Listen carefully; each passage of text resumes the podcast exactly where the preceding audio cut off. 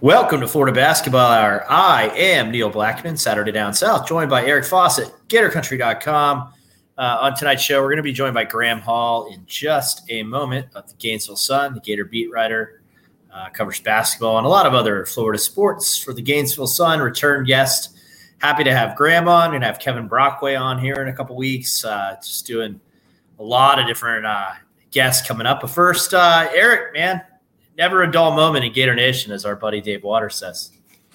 no, uh, obviously we knew that Florida was going to be active in the transfer market. Uh, I didn't think that there was going to be all these names so soon. So uh, with with all the spots they've got to fill, I, I, guess that's a good thing because we might be able to sprinkle in some of this transfer news over the next who knows how long weeks, months, maybe. I, I I don't know, but it was definitely good to get those those first names out of the way. Uh, two names that uh, I was pretty happy with, of course. I mean, there are two guys that I identified that were my two personal favorites that I thought that Florida had reached out to at the time. So uh, yeah, good good start to the offseason, no question. Yeah, it really was a good start to the offseason as we uh, take the show live here um, at, at the request of some DMs. But uh, we'll get into the transfer transfers that are coming in and, and spots still to fill in just a second. Did want to announce uh, a couple things partnership with TeePublic. So, Gators, Florida basketball, our uh, swag, which has been something that people have requested, uh, is getting made. Uh, I will leak a few designs pretty soon. Obviously, our boy Eric Fawcett, my co host, is going to get pretty dope hat and some gear. So, a partnership with TeePublic uh, for that front. Also, my law firm, Callahan Fusco, is going to start sponsoring the Coach's Corner uh, portion of the show, and we are upping our uh, our sponsorship abilities. So if you have that interest, uh, you want shout outs and and you know little sponsorships, we can do that. Just hit me up um, at uh, via DM at the at Florida BB Hour on Twitter. Also, would invite anyone that wants to to hit us up with a DM and join our uh, Masters pool first annual Florida basketball or Masters pool, I get like really depressed when college basketball season ends. Like, you know, generally kind of a emotional dude anyway, uh, but it's like a tough time for me. It's like a tough couple of days, and uh, having the Masters start right after. Um, as a Southerner, Eric is like a huge deal because it's just something that's like the most awesome positive distraction. Hey, that that's great, and I mean, like, uh, yeah, I'm definitely an emotional person too, and uh, yeah, it's man, it's sad when college basketball ends. It just like hit me like a brick after the uh, few hours after the national championship game. That I'm like, oh man, like, well, this is uh, uh, this kind of sucks. Don't like this feeling at all. I just, uh, yeah, I love basketball so much. I love covering it. I love watching it, and uh, it just, I think that that's what inspires me to do so many like just like really labor intensive, bizarre analytical dives in the off season because I just love the game and I miss it so much. But Neil, I, I don't know if you're aware uh, about you know of this about my my personality, but I uh, I'm a huge sports fan. I love everything except golf. That is one thing that I know, I know absolutely nothing about. Like, uh, so I know you tweeted out the thing about the Masters pool. You know, I'm for sure going to do it, but I tell, I like, man, I, I know nothing. Is, is Billy Horschel golfing? Like, is I, I don't even know how these Masters pools work. Like, so, uh, like, I don't even know the format. So I'm, I'm going to be in it.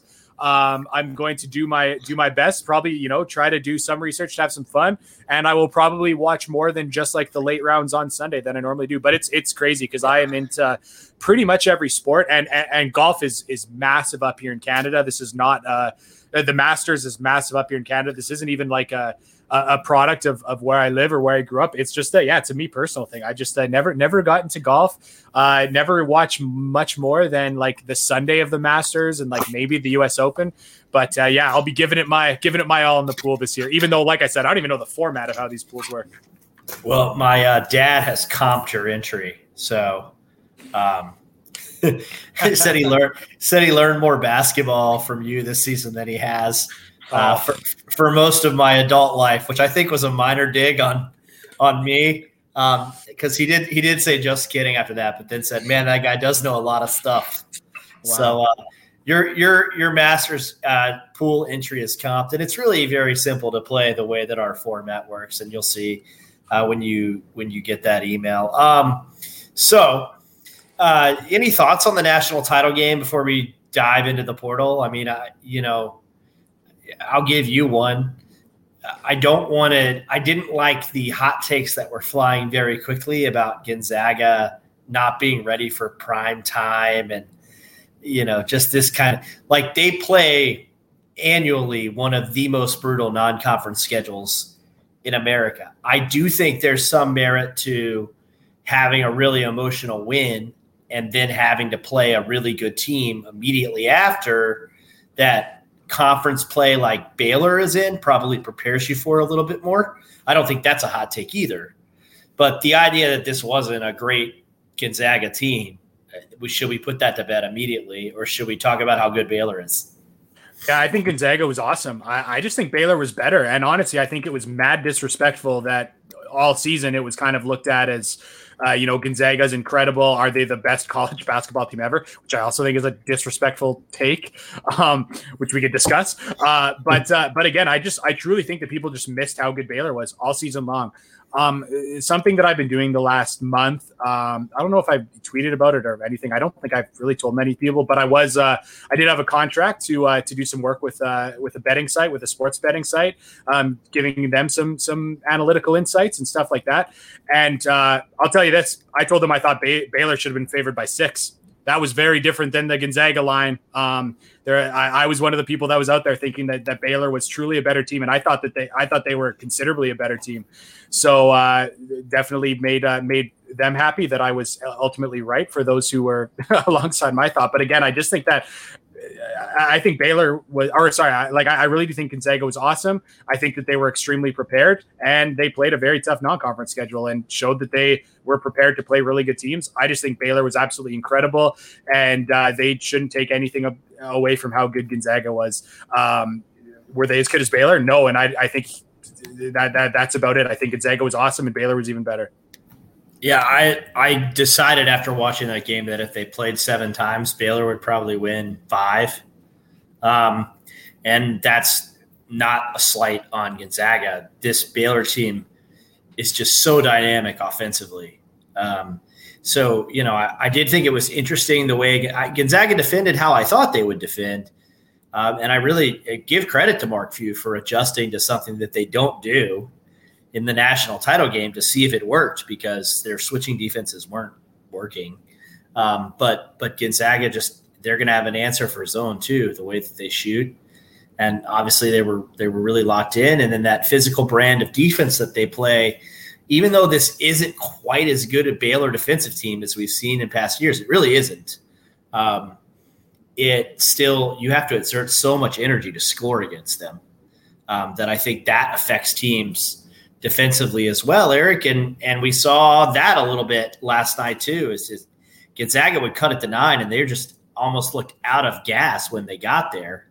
Uh, and and just kind of a testament to Baylor's depth and a testament to the way Baylor puts so much stress on you on both sides of the floor. Yeah, and I actually I wrote an article um, today about uh, it was I think I titled it "Lessons from the Final Four, something like that. Um, just kind of looking at these teams that, that made it this far, and, and to say, hey, how could Florida look at uh, what teams are successful? Because and people who have listened to the podcast um, um, for a couple of, of, years now, which is crazy to say, um, or read my stuff for a couple of years, which is crazy to say, uh, that people will know that I'm very obsessed with like like what is what works in college basketball? Like people talk so much in a vacuum about like oh is this player good? Is this style good? Is this style going to win? And, and i always just think like let's look at what's had success in modern basketball. Let's look at the sample size of, of teams that are good and let's try to learn from it. So uh, so i wrote about that and and uh, th- that was definitely one of the insights was just like man let's like look at the caliber of, of defense that Baylor played. And it's just like, well, you know where the bar is if you want to lock down a really good team because uh, Gonzaga was just outstanding offensively. And against Baylor, um, against those guards, man, they just they had nothing going for them. And that was just something that uh, is just so apparent that uh, uh, the, if you want to see the level of defense that you need to get to if you're going to win win a championship, um, particularly on the perimeter, uh, that's that's what you need to get to. That's the that's the benchmark right there. Those those Baylor guards that just made things so tough for Andrew Nembhard and so tough for Jalen Suggs. Of course Jalen Suggs did get loose a little bit. Um, some of it was in transition, but uh, but I thought they did really well on them. And um, yeah, just uh, uh, it was it was just an interesting look where uh, there was kind of you know two different styles where, where Gonzaga plays a little bit more of a finesse style where they they move the ball really well and uh, they like to space the floor well for for pick and rolls, and then you've got Baylor who uh, Matt, I mean, there was just times where it was, you know, Jared Butler, Davy, Davion Mitchell, and it was just like no one could keep their feet in front of them, and they're just scoring in isolation over and over and over again. And uh, I do think that's the that's uh, the other thing that was maybe my my biggest takeaway from that that game. And it's not going to be anything new to you, Neil, or anyone listening, but like those were unquestionably the two best backcourts in the league. And I thought that it was pretty interesting that, you know, Baylor's front court, and I know Mark Vital had just like an awesome game and Flo Thamba and um, Mayer, those guys played well, but it's like, I don't think anyone's saying that Baylor has a top, you know, 10 or 15 or even I would say 25 front court in the country, not not even close. And of course, like, you know, Gonzaga's got Drew Timme, he's a great player, and they do have some great players in the front court. I don't think anyone's arguing that they have the best front court. I don't think either of those teams have the best wing corps in the league or in the country, not even close. But man, they had the best backcourts. And it just was another reminder that's like backcourts win in college basketball. It doesn't matter if you have a average front court, if you have average wings, if you've got the best backcourt out there, um, you're going to go deep. And I think we saw that from from two teams that had just outstanding backcourts, and uh, that was that was pretty much uh, their bread and butter.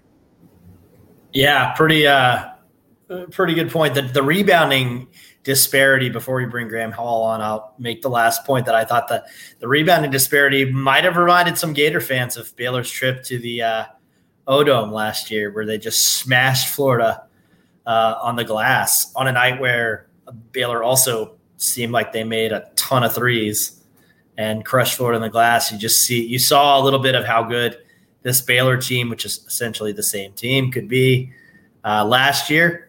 Oh, Keyontae Johnson had a cool 20 and 10 in that game, by the way, because, you know, I've heard some stories on the Twitter sphere that he's not that great. Um, so I just, I, I kind of wanted to get that out there that you know had a cool a cool double double against the number one team in the country. Um, but uh, it didn't matter. Florida lost by 11 anyway, uh, which is something Gonzaga can relate to. Let's welcome in Graham Hall, Gainesville Sun, Gatorsports.com. Graham, man, what's going on? Thoughts on the national title game? Well, I don't know about you. Did you have Baylor in, in your bracket? I, you know what? I I will I will quickly point out that in uh, the Gators breakdown pool, which was the first bracket I did, I did pick Baylor, and I woke up this morning and found out I finished second uh, in the Gators breakdown pool. Well, so I, am assuming know. Eric was in the pool, right? He wasn't, but some somebody. It was the first round that sunk me. Like I think like picking just random upsets. Like no, it was Eric talked me into picking San Diego State. Oh man, what an idiot! Some blaming Eric I, I, and, ah. and, no, and no, Chris no. Acker. San Diego State in my Sweet 16. Uh, you know, so I'm going to side with him too. But I was telling Eric last night, you know, I actually made the opposite mistake. I picked too many upsets in the first round. I finished with 1,330 points, and I had Baylor. So I was like 98.6 percentile. I wasn't in the illustrious 99.9 percentile like you, Eric, but I you know, I picked Abilene Christian. I picked Oral Roberts. I picked Ohio. I picked, I think I picked Morehead State to win. And, you know, I got half of the big ones right. Between the 13 and the 15 picks, I had seven of them picked to win. And, you know, I just thought that there would be a lot of parity this season. I hate to explain it that way necessarily, but I just thought that there would be a lot of external factors this season. Um, teams having played more games, the teams that hadn't been on a pause beforehand. You know, normally we look at things like that where there's momentum going into, you know, the tournament stuff that I, I guess does matter, but I don't know if I'd really say it mattered more than a team that had lost some players due to COVID or, or injuries. And, and that's really kind of what I looked at. I, I went with some teams that were lower seeded that I thought were kind of hot and had a little bit of durability there. And uh, it, it worked out a little bit, but it kept me from that that real peak glory there.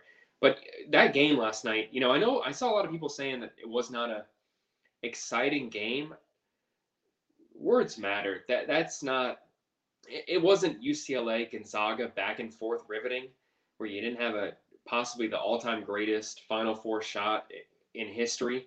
But that was an amazing basketball game. I, I mean, watching Baylor work on defense was an absolute clinic on how I think you guys were using this word, what the bar should be if you want to compete and have longevity in the NCAA tournament. That that was absolutely a, a how to. Well, that's that's really the thing is I, I, I do think Baylor or sorry I do think Gonzaga was a tier better than everyone and this is something I think I've said on the podcast I I, I do think that Gonzaga was a tier better than everyone offensively this season but I think Baylor was you know what only one level below them offensively but like two tiers above anyone defensively. And I and I know that the numbers never totally bared that out. Like it, it's pretty interesting to look at to look at all the kind of advanced numbers of the adjusted defensive efficiency for Baylor. They're good, but not great. But man, every time I watch them play, I'm like, this is suffocating. Like I, I do think that was one of the products of like this weird season and like where you you know Loyola Chicago's and, and Colgate are like way up there in the net and uh, and KenPom and like some sometimes things are just like we're a little bit wacky in some of those metrics. I, I just look at uh, look at Baylor. I think they were like somewhere in the twenties in adjusted defensive efficiency on KenPom. But I'm like, man, every time I watch this team play, I'm just like in awe of their ability to to pressure the pressure ball handlers and, uh, and and keep the ball on one side of the floor. I just think it's it's so good. But I, am with you, Graham. I, I loved watching that game. Like, yes, I would have preferred it be like down to a final shot and that'd be super fun. And like hey it's the last game of the season. Give us an overtime or two. Like i would have been great with that. But at the same time i was just watching that game just in, in, in awe. Like i was just magnified at the basketball glory that was taking place on my screen. Like i just it was it was beautiful. So uh, there there's the, definitely the side of me that just like loves competition and in, intense games. Yeah would have liked to see something uh, closer than that but it's, it's like man i don't even think Gonzaga played that bad. I just think Baylor just blew their doors off. Like it was, it was incredible. And I mean, man, the, it's it's really sad to say because I, man, I love Andrew Nembhard, but I, I, he was the only player that I could really point to and said like, wow, that that guy had a bit of a rough game for Gonzaga. Everyone else seemed to really play pretty well, and it was just like, uh, no, Baylor's Baylor's just better. Yeah, I absolutely agree with that. You know, I I, I did feel for Andrew Nembhard. Um, because you know there were some sloppy turnovers, just some open looks that he had, especially ones late in the corner that just didn't seem to go his way, and and that happens. You know, the the pressure of the moment gets to you, and I know that Andrew was really looking forward to proving a lot of naysayers wrong, who unfairly labeled him. It seemed like as a guy who couldn't even play basketball. I think that a lot of Florida fans initially last year pinned the, the faults of the team on, on him because he brought the ball up the court. I, I don't want to say that, you know, I see a lot of revisionist history out there, people saying that, no, no, we didn't do that. We, we knew he was a good player. That's not really how it was.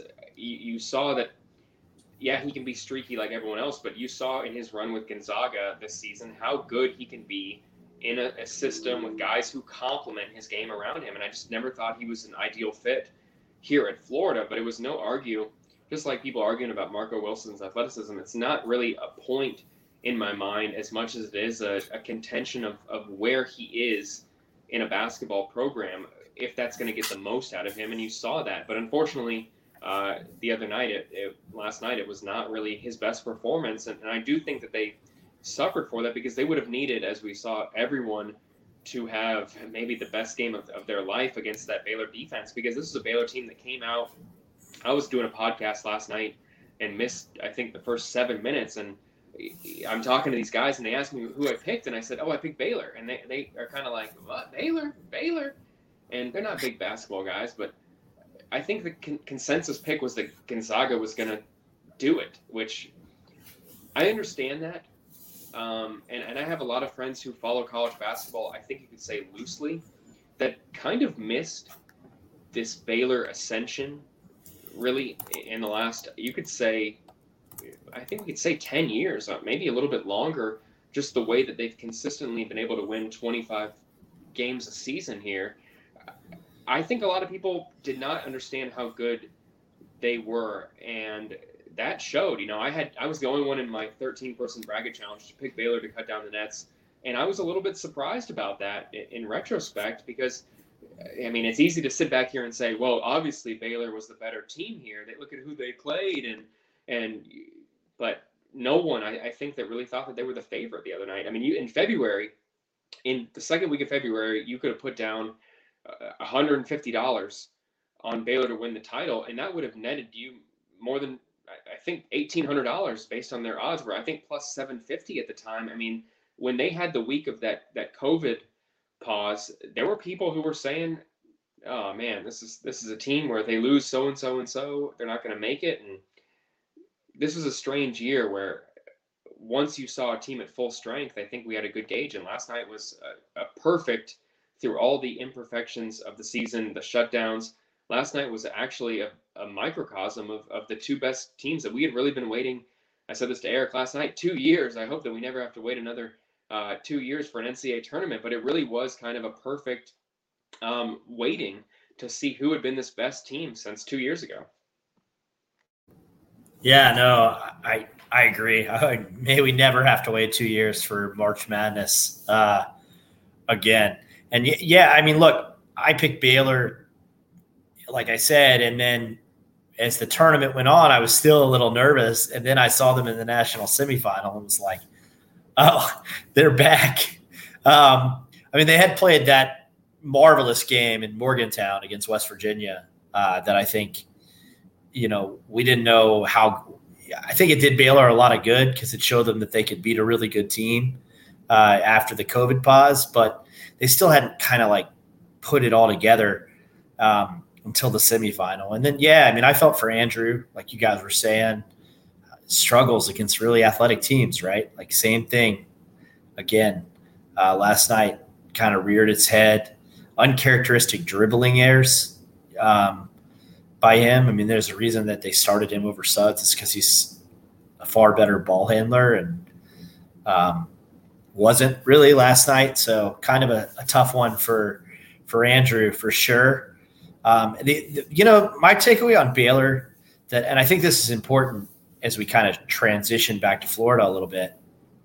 Uh, it's that the portal works, right? Um, that and and like if Florida fans, Florida fans that listen to the show that have followed the program for a long time, they know this because they know the value that transfers have had at Florida for over a decade. Whether it's Vernon Macklin, uh, Mike Rosario, Dorian Finney-Smith.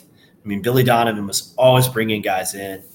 Uh, people were always leaving Billy's program uh, to to find a better fit, and you know, Billy was a master at at making those transfers part of the team and guys like Dorian that won SEC Six Man of the Year. Obviously, the year Florida went to the Final Four. Uh, Mike Rosario finishes second uh, in in the voting for that award. Uh, Vernon Macklin, a really integral piece on an Elite Eight team. If Vernon doesn't foul out, does Florida win another national title? Um, you know, I, I, would have liked Florida against either of those teams, UConn or Butler.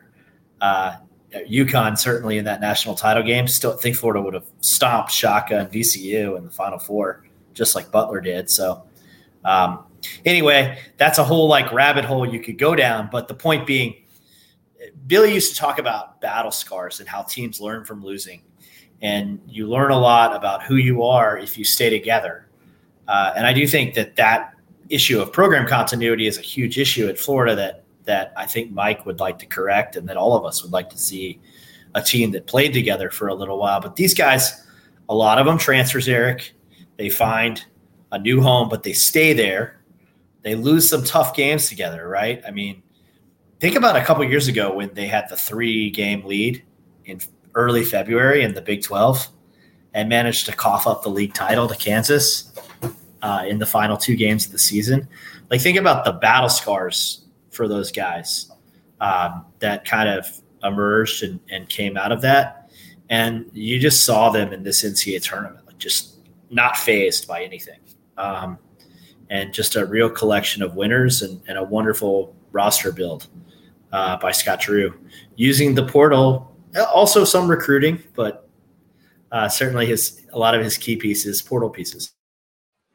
Yeah, it's got me fired up for the portal. There's no question. I say we uh, we let, us start talking about these guys that that that Florida got. I mean, uh, I, I'm I am glad you mentioned that uh, that this is something that shows that the the portal works because uh, man, I mean, there's been some fair criticisms uh, of Mike White and uh, his tenure and, and what his him and his staff have done.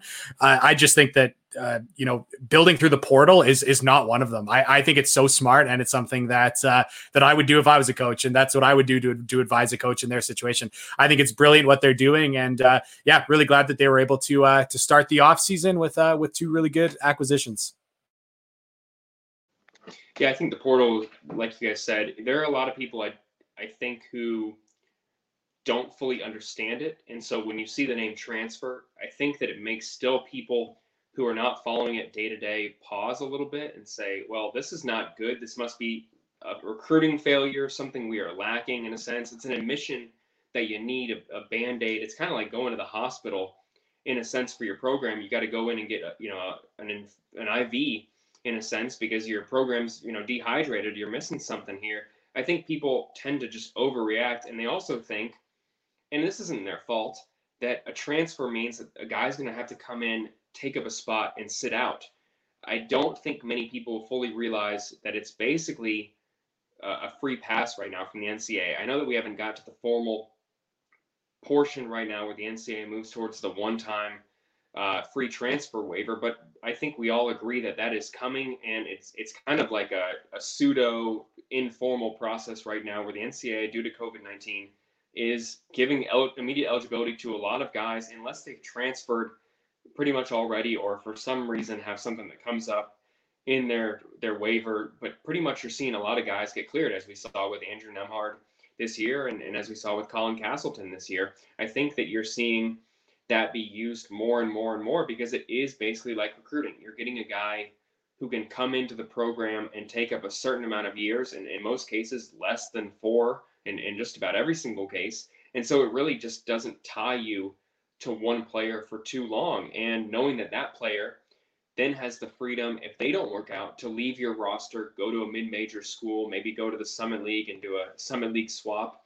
You know that they have that avenue now so that you can take a few more risks with recruiting. Uh, guys like Osayi Osifo, Ques Glover, I mean, let's be honest, if those guys were forced to be at Florida or had to be at Florida for four years, I think that you could absolutely be more critical of the decisions now in retrospect to take both of those guys, knowing that you now lose two of your signees in back to back classes, but knowing that you can replace them with guys who averaged 17 and, and four uh, for a team for the last four years and made the all defense team, it really is not really much looked at as uh, who you lose and who you add, as much of it is as how did you replace who departed. And if we're sitting here looking at who Florida has lost right now, the two additions that they have added CJ Felder and Brandon McKissick, you know, no no disrespect to Omar Payne and Ques Glover, but if you were saying that those are the two replacements for those guys, I would agree. Now, replacing Brandon McKissick for Noah Locke, which does seem to be the more um, one for one addition, you could say right now, I think that is we're going to have to see how that works out. It's kind of like grading an NFL dra- draft pick um, right away when they're taken or, or, or, a trade when it involves picks. You, are just going to have to see how it works out because I think McKissick could be extremely, extremely good um, for this team. But we know that there are some concerns. Free throw shooting, turnovers, absolutely um, were issues there uh, at UMKC. So really, it's it's going to be a have to wait and see approach right now. But based on the way that Omar Payne and Ques Glover finished the season – it, I, I think that you could say right now that those are good swaps, but as you know, Eric and Neil, there's still work to be to be done here for this program over the coming weeks. Uh, plenty of it. They're, they they're just getting started. Yeah, I mean, so many, uh, so many spots open, uh, man. Uh, th- I, I was just kind of thinking like, oh, it's good they got those first two transfers out of the way early because, uh, uh, yeah, it'd be nice to like sprinkle like a nice even like one every couple of weeks here, what maybe one a month for this offseason, at least from a content standpoint. But uh, but Neil, how about we talk uh, Brandon McKissick first? What do you uh, what do you think about him as a player? Yeah, I mean, uh, you know, I think that's a, a good place to start. Graham mentioned some of there are some things that you, you have some reservations about. Um, you know, not really going to be the point guard. Um, certainly, if you want to cure some of the turnover deficiencies. I don't know if he's necessarily uh, the guy to do that. I do think he's a, a pretty strong uh, defensive player. Um, at least he was in his league. Obviously, to be defensive player of the year in his league, that's that's very good. He's very active defensively. Um, you know, led his conference in steals, so uh, I think that certainly helps uh, Florida. And and then I, you know, only attempted 70 three point shots, which isn't as high a volume as I expected when I went and looked at his numbers. But when you when you shoot forty three percent, Um, you know, that's 3% better than Noah Locke was this season. Um, whatever was going on with Noah, that, you know, you got to take it. If that's your, your like for like, uh, if he's your Noah Locke replacement. Um, the one other thing that I would add to the kind of reservations, and, and don't get me wrong, I'm high on the kid. I think this is a really good get for them. He had 24 in their win over UMKC, beat Oral Roberts. He had 24 points, eight assists in that game. So he can obviously pass and create for his teammates as well. Uh, all those things are good. Um, and, and I think I might have actually forgot. Whoa, it's that he's a senior, that he's a grad transfer. And this gets back to my Baylor thing. I think that what they'd like to do, and they got it with CJ Felder, is find balance where they're getting a couple guys who are going to be in the program for longer than a year, um, whereas Brandon McKissic just sort of, we need this guy to come in and score points. Yeah, I do think they're probably going to see him as uh, well, at least, uh, yeah, we'll see what they do with the other uh, spots, I guess. But uh, right now, I do think that you could kind of pencil him in as, as the starting two. Uh, I, I, I don't think he's a true point guard. He definitely had a couple of those games with uh, with some big assist numbers. watching him play, I, I don't think he's a great passer. Um, I don't think he's a bad passer. Um, but and he's another guy that was high turnover. Um, and looking at his turnovers, like they are, like I do think he has like turnover problems, if, if that makes sense. Like again, like Tyree Appleby was someone who had a lot of turnovers. Um, I actually defended that I didn't think he had, you know, bad turnover problems. Um, I think it was just like you look at his usage rate and his turnover rate was actually low. It was just that his like usage rate was so high. Uh, of course, we did see that. Yeah, he was definitely prone to a bad turnover once he got to the SEC.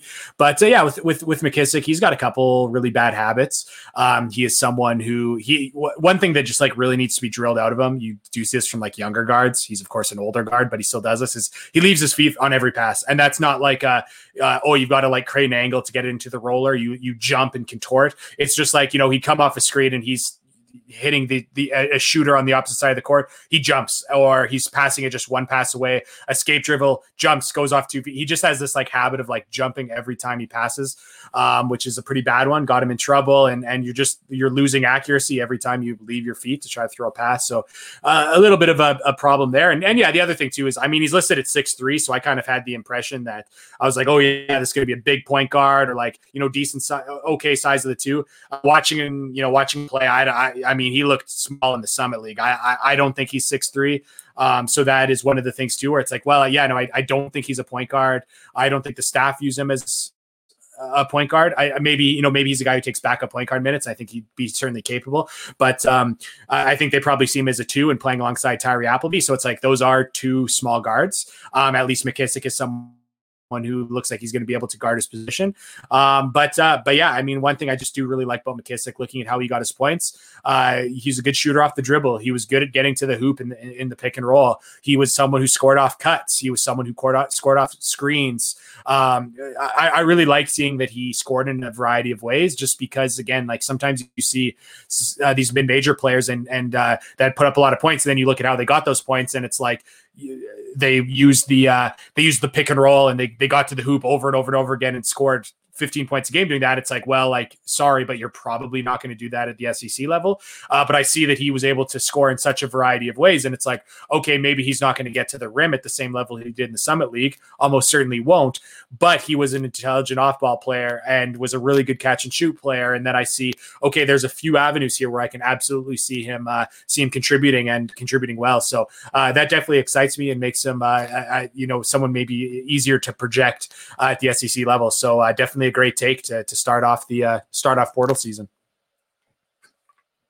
Yeah, I'd be surprised if he and Tyree Appleby were the two guards in Florida's backcourt next season, just because the way the game, and, and especially Mike White, you know, not to speak for him necessarily here, but I know that he has liked to move away from a small guard backcourt, just size in the SEC now for a variety of factors, the way the game is called, uh, just the advantages that sizable guards seem to have. You you can't really give up that much size in your backcourt if you want to be an elite defensive team, in my opinion. And while I think we all agree that McKissic is a good defender, and, and I would even say an, an upgrade over Noah Locke from the defensive um, side, I, I do think that when we look at one of the big issues of this team last year, the turnovers, um, to have Tyree Appleby and the defensive liabilities of those two give up, to have him and Tyree Appleby in the backcourt together at the same time, I would just I, that would kind of surprise me right now. Um, I, I, do think they'd be better off, you know, stymieing one of each other, eh, coming off the bench, and, and we we know, as you guys know it all the time, that, that Mike White loves to rotate. So it's not like they wouldn't both play more than you know 20, 25 minutes per game. I just don't know if necessarily that that's the best rotation to have them out there for them. But you know, Eric, you would obviously I don't know if you've looked at the advanced analytics of, of how he played with other guards that were around his size or, or were guys who were other primary ball handlers, how he did because we we just touched on how he transitioned to the point guard position after two years, really kind of playing the two spot um, for the first two years at UMKC. The turnovers did go up, so I'd be surprised um, if if their rotation varied differently, and that's why he kind of was forced into that spot.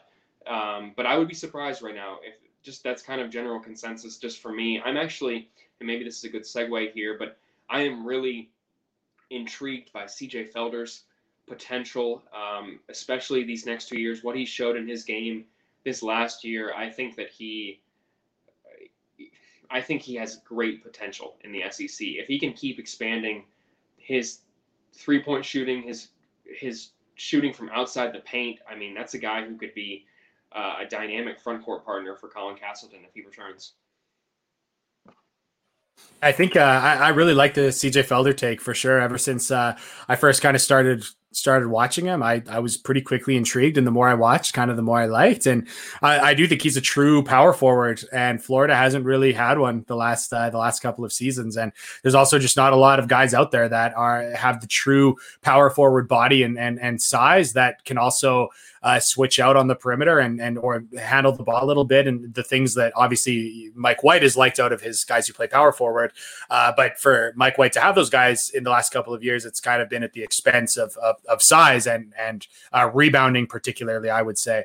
And I think with CJ Felder, yeah, I, someone who's uh, really big can really defend in the paint on the inside when it comes to just walling up at the paint and being a shot blocker or rim protector, and also someone who could switch out and and, and hang with the guard and stay in phase with the guard for a few bounces. I was really impressed there. Great shot blocker, great rebounder.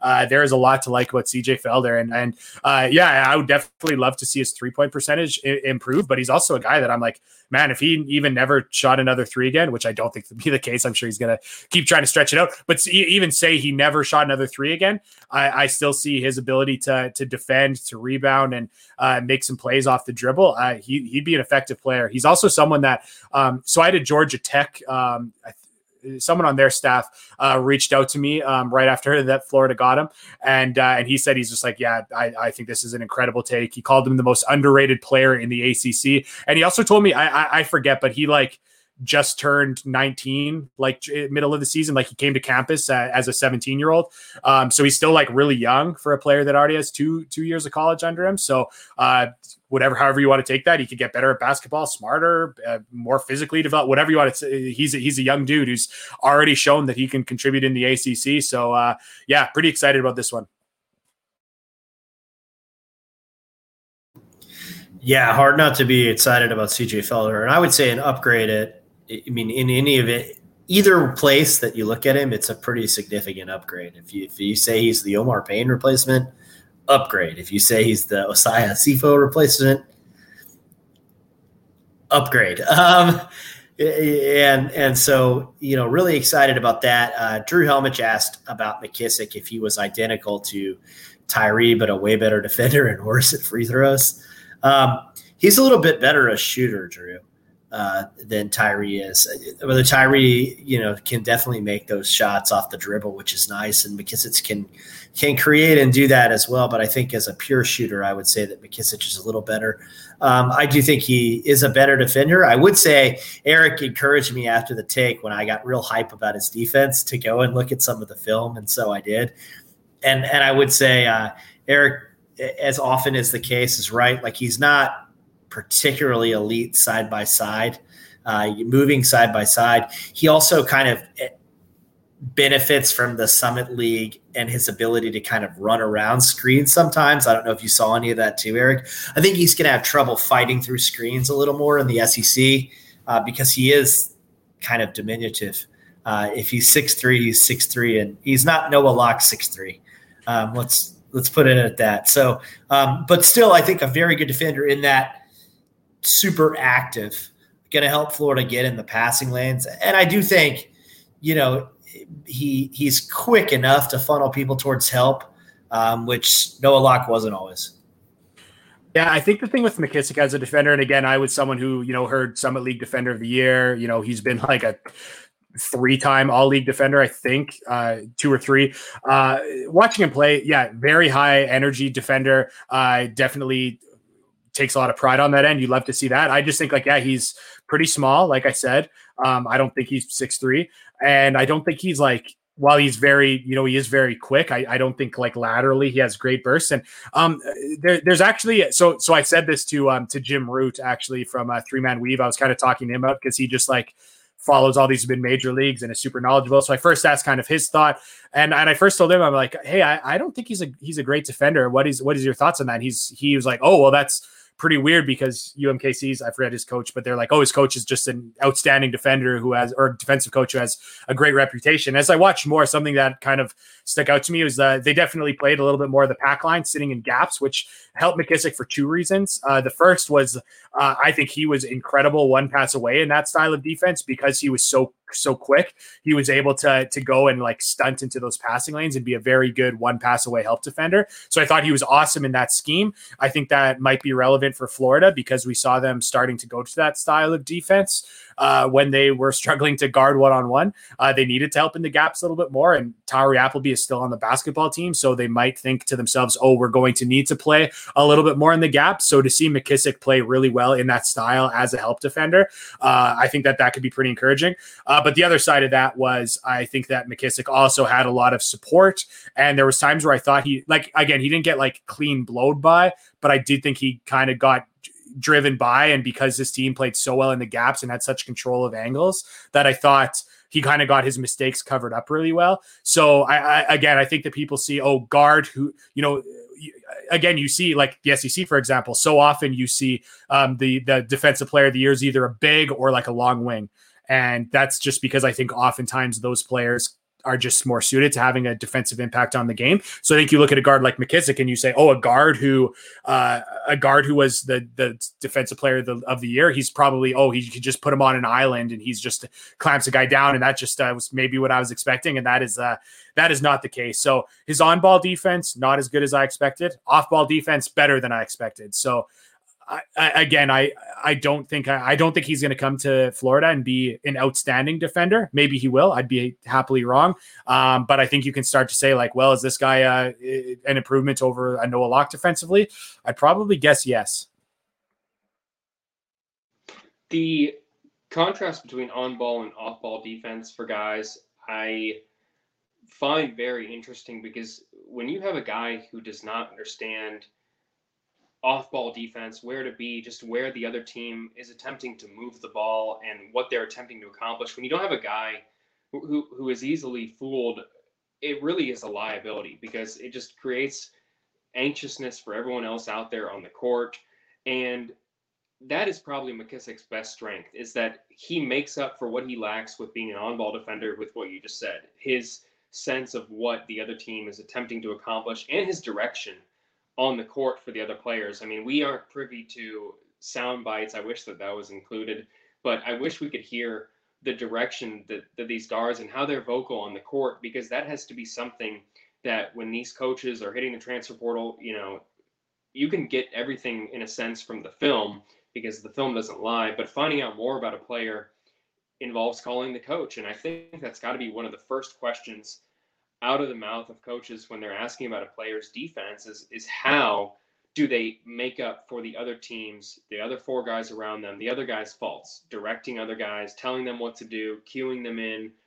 If he's doing that out there on the court, I think that's much more valuable than anything that he gives up by being six foot one and a half or, or whatever he actually weighs in here as. I think that necessarily, if he has active hands as a defender, re- is able to read passing lanes. I mean, I, I don't think that many people are are going to be as frustrated about that as what he gives up from a genetics standpoint, um, because he is the the stuff that he can control. He's making up for it or attempting to make up for it.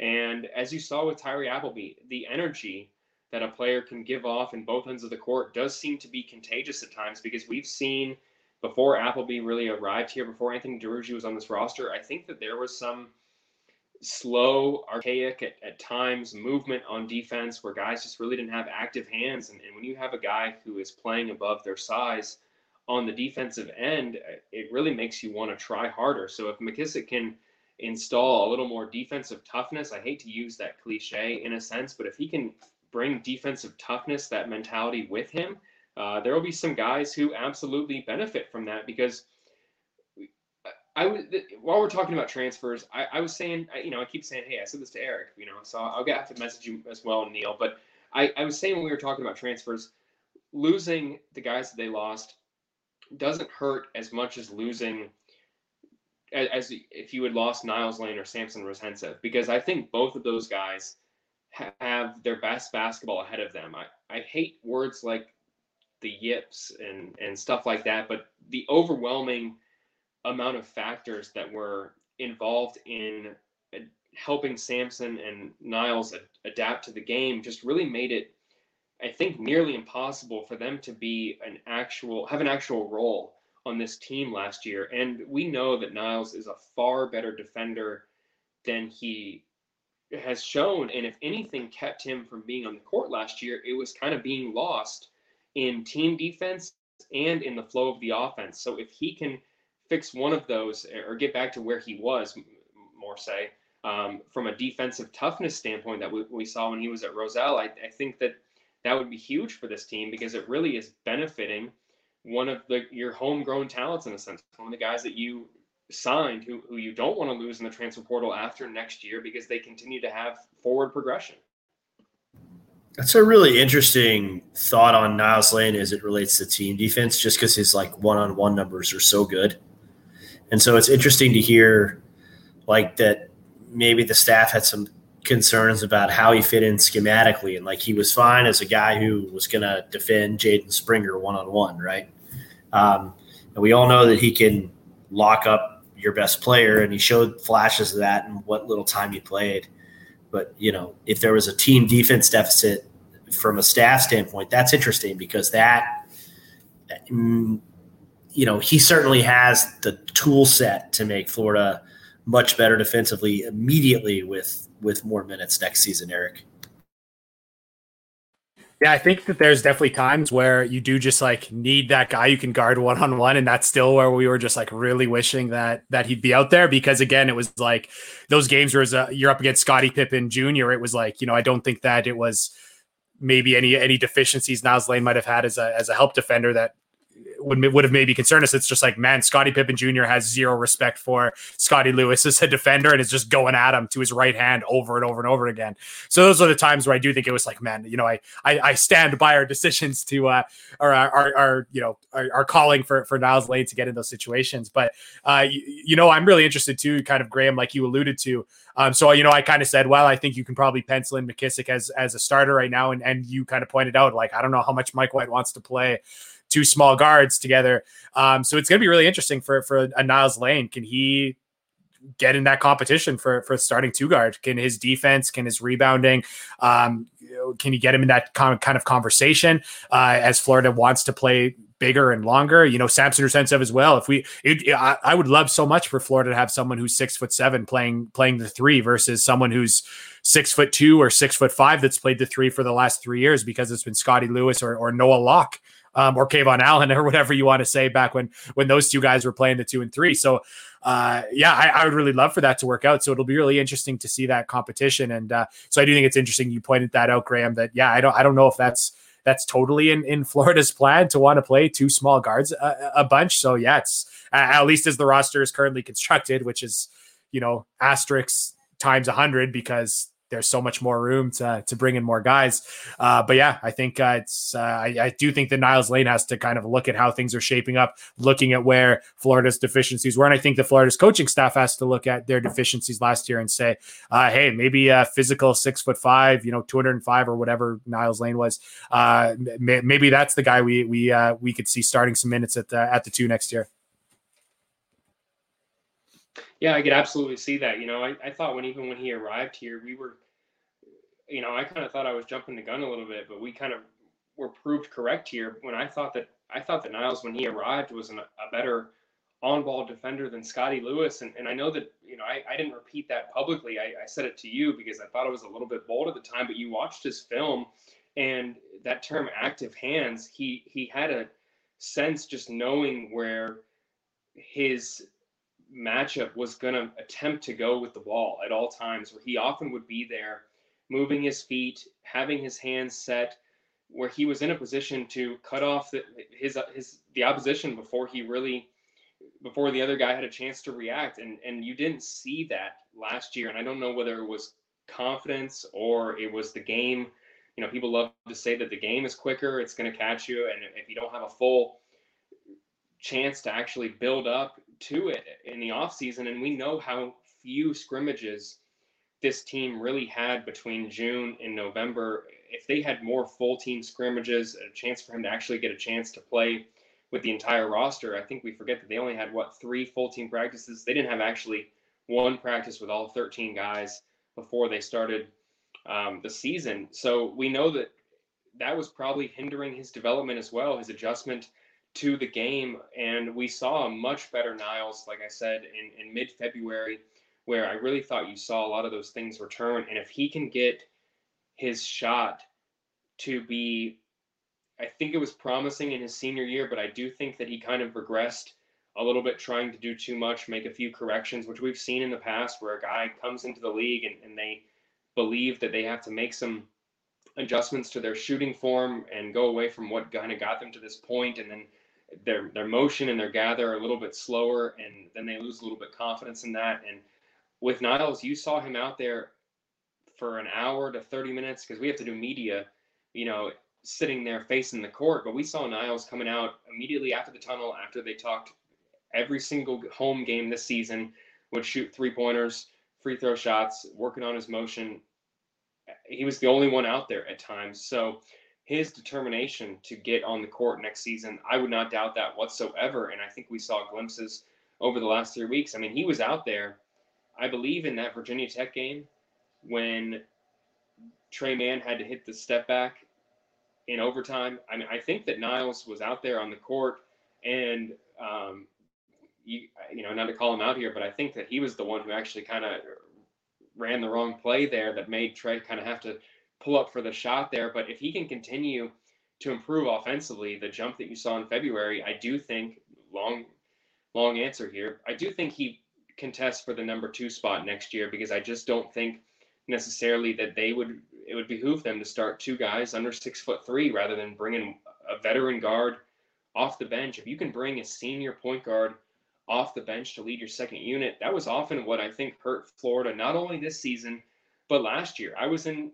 LSU last year when Florida was up 30 to 20 and had to go to Ques Glover in the backcourt. And when you you know what I'm talking about, LSU came out and ran a full court press, and I think Florida turned it over four straight times, and, and that turned the tide right there. You know, I was so frustrated having driven nine hours to that game and to see that happen.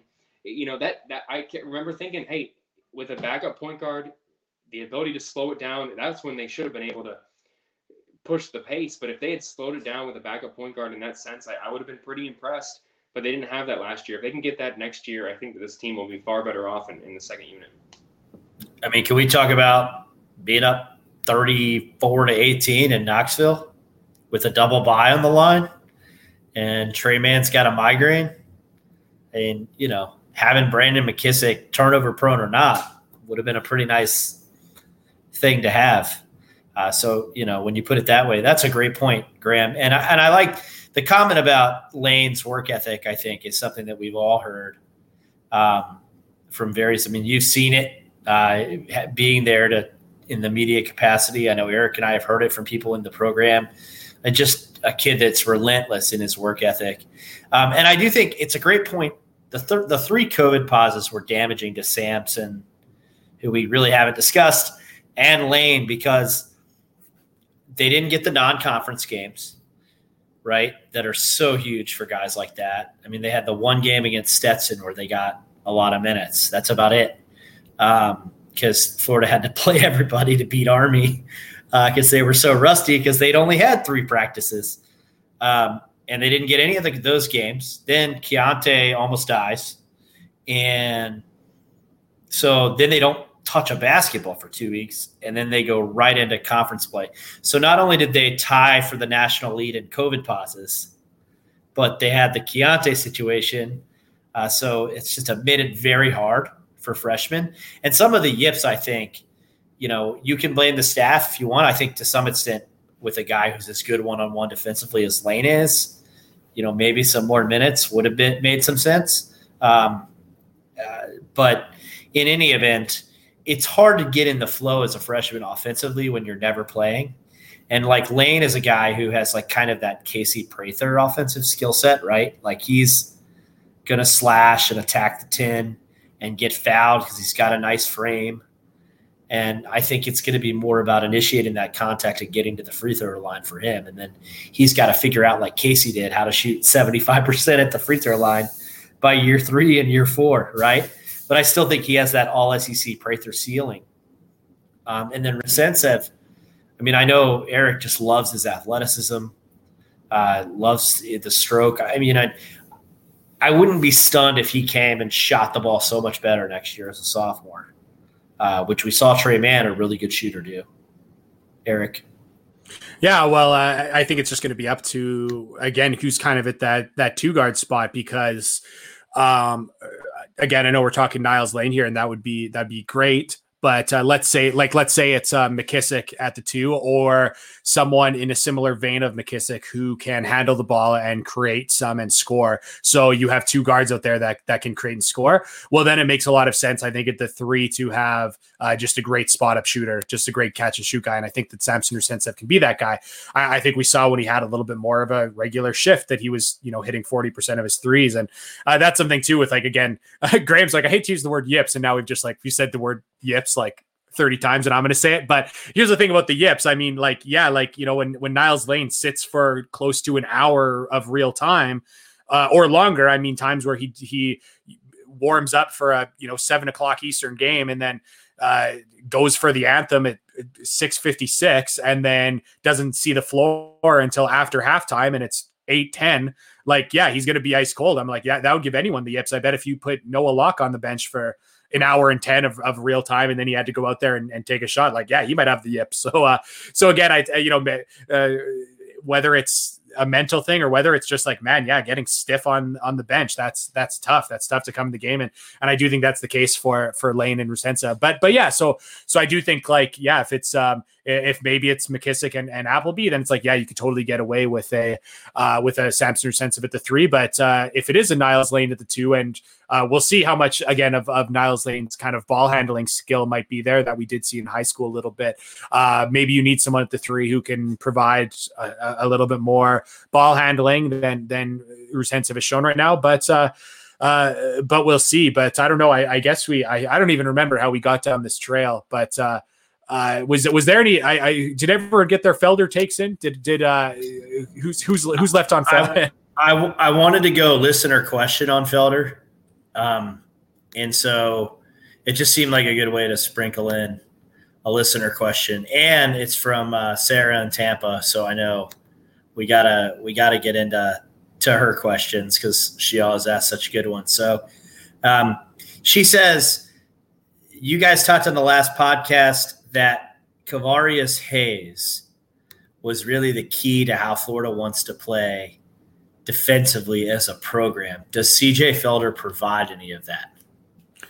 Really oh, good that, question. That's an awesome question. She has the best questions. That's not a, any exaggeration. I'm going to say no, not inherently. The thing that Kevarrius Hayes did that made that allowed Florida to play the way they wanted to was like like like again. Here's the thing: is it, the the fact of the matter is in college basketball, the average team is taking 26% of their shots out of the screen and roll. It's a massive, massive part of the game. And Florida wants to hedge and recover screen and roll. And Kevarrius Hayes allowed them to do that. Uh, they haven't had players that have really fit that that style of of of play recently. And and do I think that CJ Felder could provide some of that defense? Uh, yes, but I do think he's a four, and I think that inherently teams are going to put centers into those actions and not CJ Felder. So if we imagine Colin Castleton and CJ Felder out there, um, then I, I, I still think it's going to be Colin Castleton guarding all these screen and rolls unless you do some triple switching or some scram switching. That's pretty high level pick and roll. Those early switches to to the ball, you don't really see them at college um, for good reason. There, it's a tough way to play defense. So so again, I, I don't think that Felder inherently does that in a way that that Kevarrius Hayes did, uh, but it certainly can't hurt because again, maybe they feel a little bit more like again there was there was times where Florida got into trouble these last two years, even with Castleton, who I think I think Castleton played the defense pretty well, um, whereas I don't think Kerry Blackshear did. I think Castleton did. There's just holes to playing that style of defense that teams were able to exploit. But again, there was times where Castleton hedged fine, hedged played it really well. But against on the on the backside of the defense, playing hedging ball screen, you're you're you're going to get in some situations where you've got to guard three using two players or four guarding three players uh, Anthony Duruji didn't uh, didn't always provide the most stout interior defense. If it got a deep post touch against Duruji, he kind of got pushed out of there. So if, again, if that turns into CJ Felder a little bit more, uh, then yeah, maybe you're you're feeling a little bit better about stringing out that pick and roll defense with hard hedges, and that's obviously again what what Mike White has shown he wants to do. So so I'll say that Felder gets them in the direction of what Kevarrius Hayes did, but I don't think it's a straight straight swap. I like it. Graham, I'm going to ask you another listener question because we're, I think if we tried to build on that, we'd just look silly. um, so, but, but don't, don't discount this. This comes from a championship winning, and I don't mean like state championship. I mean like prep championship, the kind you see on ESPN, high school coach, uh, and, and longtime listener who has had players – at the Florida program. And this is all the description I was allowed to give when this one appeared in my DMs. Uh, but he says, Neil, here's a question for the podcast. Most established programs have an identity. What is Florida's identity? Does the lack of a clear cut identity, identity indicate a coach who is still trying to figure out the, figure it out at the high major level? That's okay, but he's gone on record saying that playing fast is in his DNA. We have seen little evidence of that over the past two years. We also know he is a defensive minded coach, but this year's team was porous at times, particularly guarding the ball. Thoughts? I said this is a Graham Hall question. I'm teeing him up. That's that's good. You're putting me on the spot here. You know, I think that there are people who, to answer the question, they believe that Mike White's teams lack identity, and maybe this is a PR type answer here, but maybe the identity is is malleability because we see coaches all the time. You know dan mullen comes out and says it every single year if you follow him well well what's your offensive scheme? It's about putting my players in the best position to be successful. And that's kind of a cop out answer in, in, in a sense here because you know give a straight up answer. You are basically saying that every single year it's going to be open to change based on your your players. But i think that really is there's some desirability towards that. You don't want a coach who necessarily has an established scheme where they're only going to look at every single year a limited amount of players because in college basketball, injuries, transfers, you're going to be having to make up multiple multiple aspects of your team every single year. So you can't necessarily assume that you're only going for one thing. And one year you may struggle with turnovers and defense like Florida, two aspects that I think were before this this year, I, I don't necessarily think you could say that Florida was a, a, bad defensive team, especially when they had Keyontae Johnson the last couple years. You know, I saw people talking about Davion Mitchell being the best two-way basketball player in college basketball, and all I could think about is maybe if Keyontae Johnson had played a full year, maybe he has a, a stake to that argument. No disrespect to to Mitchell whatsoever, but that's just really what Florida is at right now. It's hard to sit here and say three months ago that they're searching for a new identity when they they lost a significant threat in the front court, and they lost a guy who was probably their best offensive uh, option outside of you know Tre Mann there late in the season and, and Keyontae Johnson. So I, I, think that necessarily in a long answer here, being able to reassess your roster every single year and find out what you need is is really I think what Mike White has going for him well right now because the addition of Colin Castleton before that Canyon Barry, I think he has hit on the transfer portal with filling some of the holes that Florida has had every single year more often than not. You know, we are talking about issues that Florida had when they doubled in the post. I don't think we would have seen that a lot with Keyontae Johnson playing the four for most of the year. I don't think they would have had to do that as much as they did later in the season. And if Colin Castleton had, had just come into this team and everyone had stayed healthy, I think we would have been talking about a team that really found the missing piece, missing link, whatever you want to say, that they were missing from last year's team, a, a front court presence that they've really missed sorely for several years. So the ability to go out there, identify what you need, and get that is probably what Mike White has going for him really well. But outside of that, I, I think you could make the case right now that there's been so much variability and drop off in things that we thought were going to be consistent year to year things, uh, increasing the tempo, defense. I, I think you could say that that you thought that that would be something that year to year that was a Florida identity thing for a long time, and the drop off that we've seen the last two years is really kind of surprising in my mind. And and then the turnovers. You know, people love to say to me, "Well, Florida, you know, never runs any sets." That's ludicrous because they're they're the most efficient offense, I think, by the numbers. Um, one of them in the most in the SEC. I know they're certainly what 45th in the country there in offensive efficiency to finish the season. I mean, you don't do that with the amount of turnovers that Florida had without being able to create open shots in the half court. And the way that Florida did that this season, they weren't perfect. I think that you could say that they really adapted really well, especially in those offensive transitions. So I'm not someone who really is as critical of the offensive game plan as most. I, I do think that most of the issues that this team had w- was ones that they couldn't necessarily overcome. The loss of Keyontae Johnson, because we would be sitting here having a much different conversation if they had played the whole year with him. I think that people would be sitting here saying, "Hey, we saw we were missing last year from 19 wins, and we added it in Colin Castleton. You only get one shot sometimes with the transfer portal, and, and to go out there and land the right guy is, I think, ex- extremely undervalued." So, I want to get into. I think that's a a very good answer. Uh, to a portion of the question, and I and I want to ask Eric the follow up question that's also a listener question, um, and that was from uh, William Norris, who says on the podcast you both have criticized Florida at times for not having a true identity. Do you think the transfers and maybe some of the targets who haven't decided paint a better picture of what Florida wants to do next year? And I thought there's an Eric Fawcett question. well, I do think it's pretty interesting because, like, yeah, CJ Felder is someone who uh, has stepped out and shot the three a little bit and been a little stretchy. Not not great. His percentages aren't awesome, but I mean, I look at him and I do look at like a little bit more of a traditional power forward. Like uh, again, like he's still going to stretch it out a little bit. He can handle the ball a little bit. So um, yes, he's still a little bit more modern. But like uh, again, those have been that's that's been the player that that Florida has not been really able to get, or I would say been uninterested in getting largely.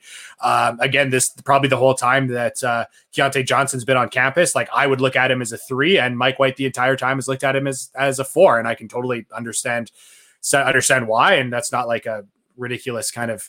Uh, yeah, it's not ridiculous, but again, um, I, I I think that that just shows like oh, like Felder is a guy that like Florida hasn't had really anything similar to that. And that's pretty interesting that they go after him hard, go after him early, and, and end up getting him.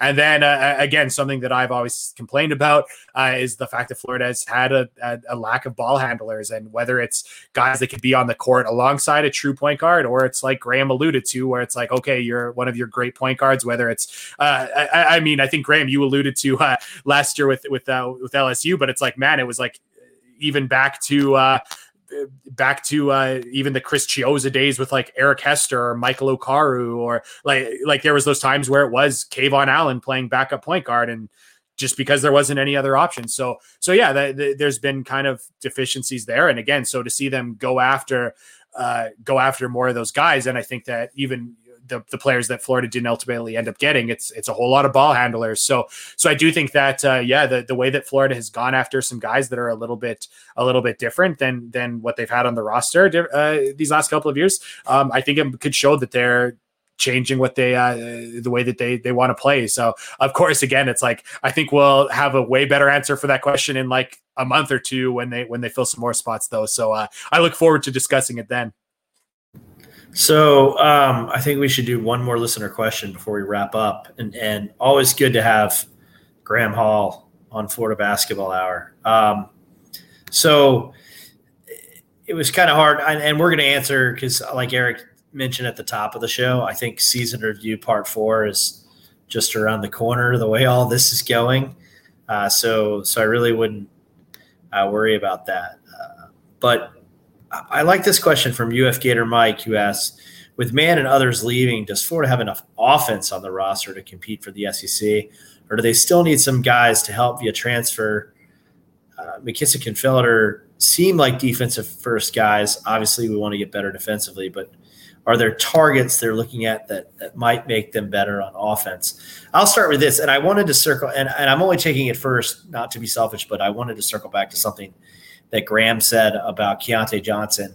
And I think I may have mentioned it kind of briefly on another podcast. Um, and I always do it at the end when people have turned off the show or put me on fast forward, and that's cool. Um, but uh, what I would say is that Florida lost an All American in like the fourth game of the season, who, while not their primary scorer and while not really a guy you necessarily design your offense to go through, you might build what you want to do schematically around him. Um, and I do think that there's a little bit of a difference. But uh, in, in, any event, it, it's amazing. The only thing that's been discouraging, because I, I actually think Eric asked me last week about apathy in the program and what cures that. And I think watching Twitter the last couple weeks, I'm no longer concerned about apathy. Like there is passion, there is anger, people are riled up. People want to get better. People go from being furious one day to really happy the next day when two really good transfers come in. Um, so I think there's still some passion out there for Florida basketball.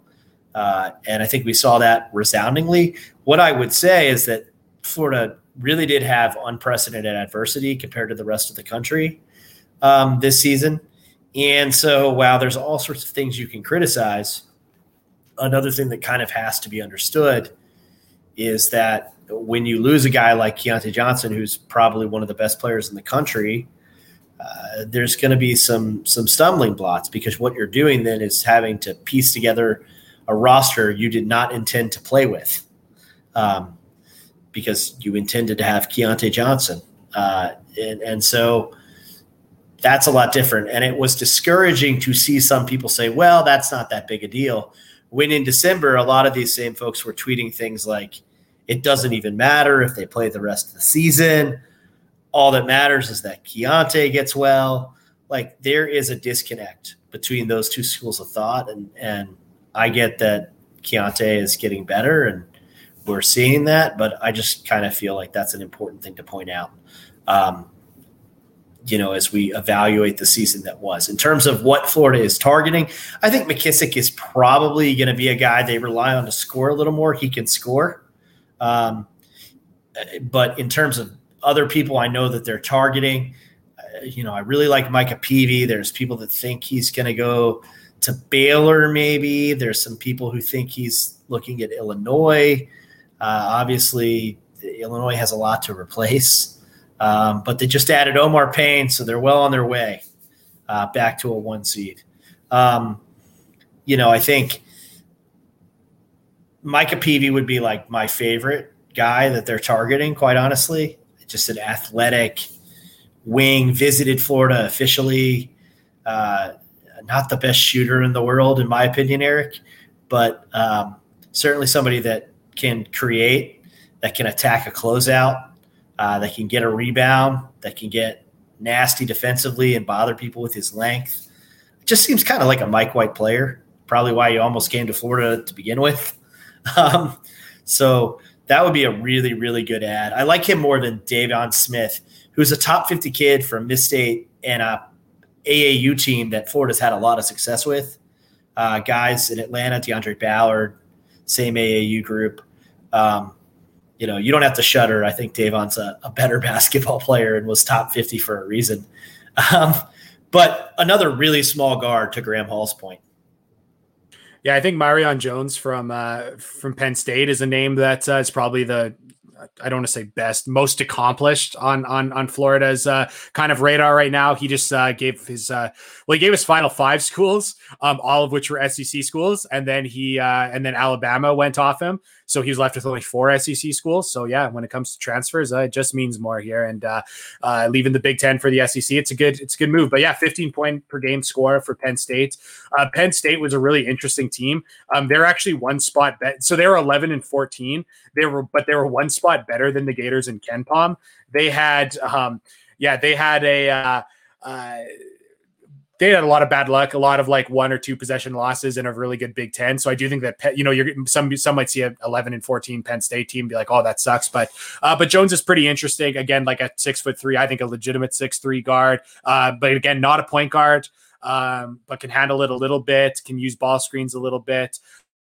Um, he's got a really hitchy jump shot, uh, but his numbers are really good. Like he's, I, I, forget exactly. I think he was somewhere in the range of, of 40% three point shooter. But when you look at his, uh, uh, when you look at his like game to game, it's like he was like, which this is totally what you'd expect from someone with a really hitchy, weird looking jump shot. Is like there was like one for eight, two for nine, and then there was like four for five, five for six. So a very streaky shooter that like in the net, like overall, uh, w- turned out to be like a good percentage shooter, but it's just like a little bit funky. Uh, he also has like a Noah Locke esque aversion to getting it inside and scoring. Um, a few more attempts inside than than, than Locke did, but uh, not someone who's who's great at scoring on the inside. But yeah, still like, kind of living in the mid range, living from three. He was like a 15 point per game scorer in, in the big in the Big Ten. So so that's a name that that I know Florida's after. I don't have a good feel for exactly um, where Florida might be. I think he's deciding Sunday. Um, so we might know soon. Uh, maybe we know, yeah, we know more about his interest, kind of, yeah, soon. But that's a that would that's that's a guy that Florida's in on in, in his final four schools. And uh, but I get, I think again back to the original question, if I think I remember it, does Florida have enough offense? Uh, man, I will we'll see. I think when you lose your your your leading guy, uh, again, I look at Florida's roster and I see like, okay, Tyree Appleby, uh, you know, he'd be like, he's an okay second option, um, really good third option. Brandon McKissic, I kind of feel the same way. Colin Castleton, kind of feel the same way, you know, like decent second option. You'd really love him as your third option. Uh, CJ Felder, you know, your perfect like glue guy, fifth guy on the floor. So I, I, I do look at Florida's team and I say, uh, you know, I like some of these guys if they were in secondary positions. But uh, man, it's just repl- it's tough to replace stars and all SC players and future lottery picks. So um, I do have a little bit of a concern about Florida's ability to score. And uh, yeah, maybe uh, maybe we see them going back to uh, you know the the early years of, of Mike White, where Florida might be like 40th offensively, but if they can get back into the top 15 defensively, maybe they make something happen. Yeah, I'm right there with you. Um, I have huge pause. I think about this team's offensive potential next season. I'm kind of laugh. I was kind of laughing as you were talking because I, I hesitated to say this to people. You know, I I said at the time when Tre Mann was about to play his last home game, you know, hey, hope people appreciated what they had. And, and you know, I mentioned the offensive efficiency here at the beginning. I, I think that Florida they played much faster pace this season and were far more offensively efficient than I think that they're going to be next season, which is certainly concerning uh, when you when what you just said you factor in what you just said eric if they can make up the ground defensively which obviously i think the additions of mckissic and felder you can sit here and say that they were very defensively minded. I mean guys that you talk about a guy who was blocking more than two shots per game and and another guy who was averaging 1.5 steals per game. That defensive was florida's worst problems this season. I thought they were a good team getting out in transition on the offensive end, but transition defense, their front court defense, their ball screen defense, they could improve so much next season from where they were defensively. But on the offensive standpoint, these next two transfers that they add in here, I really think are going to be they're going to have to be critical. Maybe they're going to be a guy like Colin Castleton, a former four-star prospect who didn't really have much of an opportunity, isn't coming in here with double-digit scoring numbers but could be a primary option if given the opportunity. Maybe it's Samson or Niels. The one name that we haven't mentioned here that I really think is going to be better than advertised is, and I know you guys know it, is is Kowacie Reeves. You know, I think that Kowacie Reeves is going to do what Niels and Samson didn't really have a chance of doing, and they're going to be the first freshman since Andrew Nembhard and Noah Locke came into this program to, I think, compete for serious minutes in the first six, seven games of the season.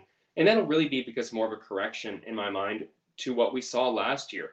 You're going to have a normal offseason. You're going to have normal workouts in June. You're going to have fully vaccinated players by June.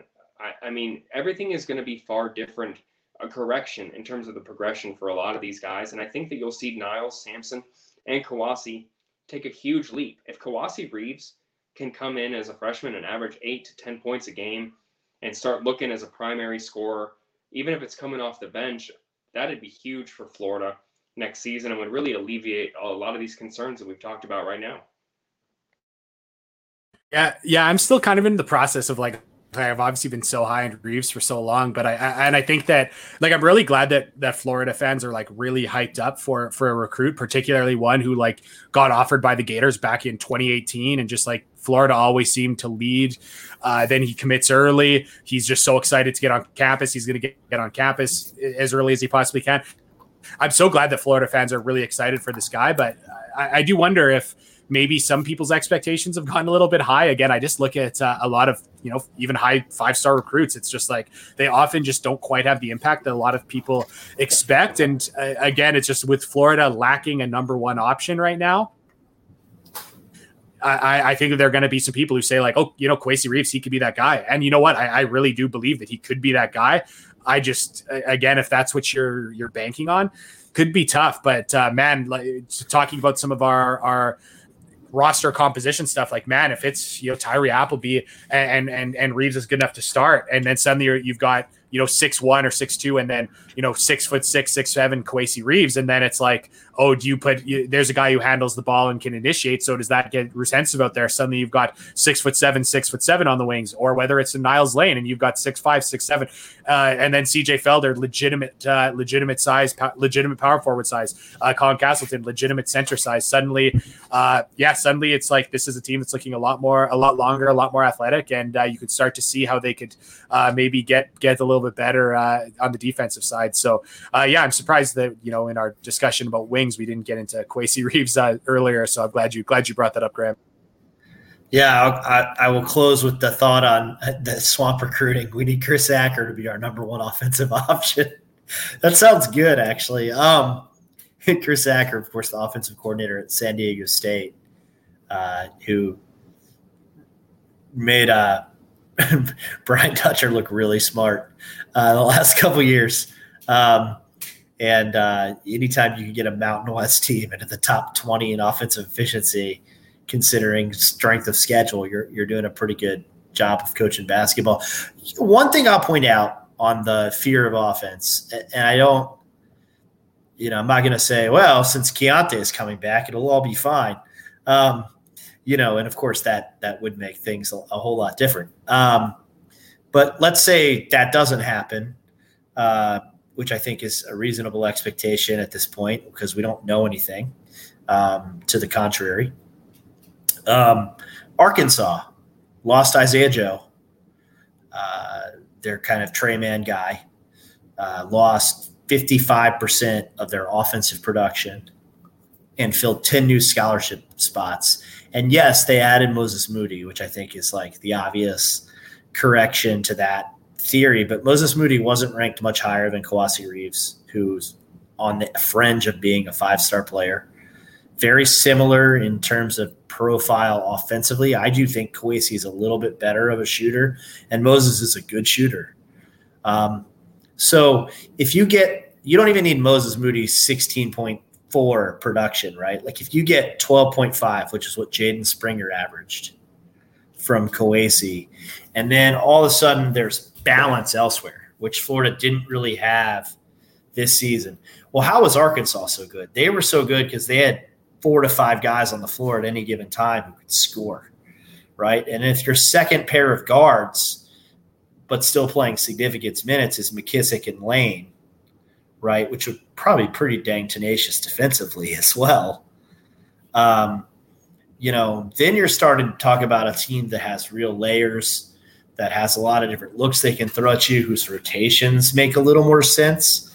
Uh, for all those who who have heard us harp on that, and I think then that might be Florida's answer. Their answer next year might not be, "Hey, here's our primary score." It might be the Arkansas version, which is we don't really have one. It's Moses Moody if we have to to, right? And that was his role. And Eric Musselman said well, Moses is our guy if we have to have one.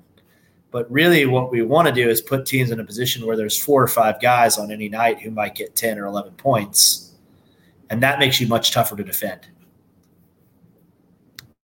That would also set up if uh, if Florida if Mike White does go back to the uh, the dribble drive if that's something he wants to do. I mean, getting Kowacie Reeves and getting uh, uh, Brandon McKissic, it's uh, could put him more in that direction. Um, the when it was Andrew Nembhard and, and Noah Locke and Scottie Lewis, uh, those guys did not fit the, the dribble drive offense. But it's like, hey, it's uh, it's the, the, the guys that they're bringing in right now. Uh, they they they would. So uh, maybe we go go we see that a little bit more and uh, that would be something that's i mean that's that's similar to what to what arkansas runs so uh, that parallel might really work so uh, yeah good point good point neil graham uh, tell everybody where to find you twitter.com.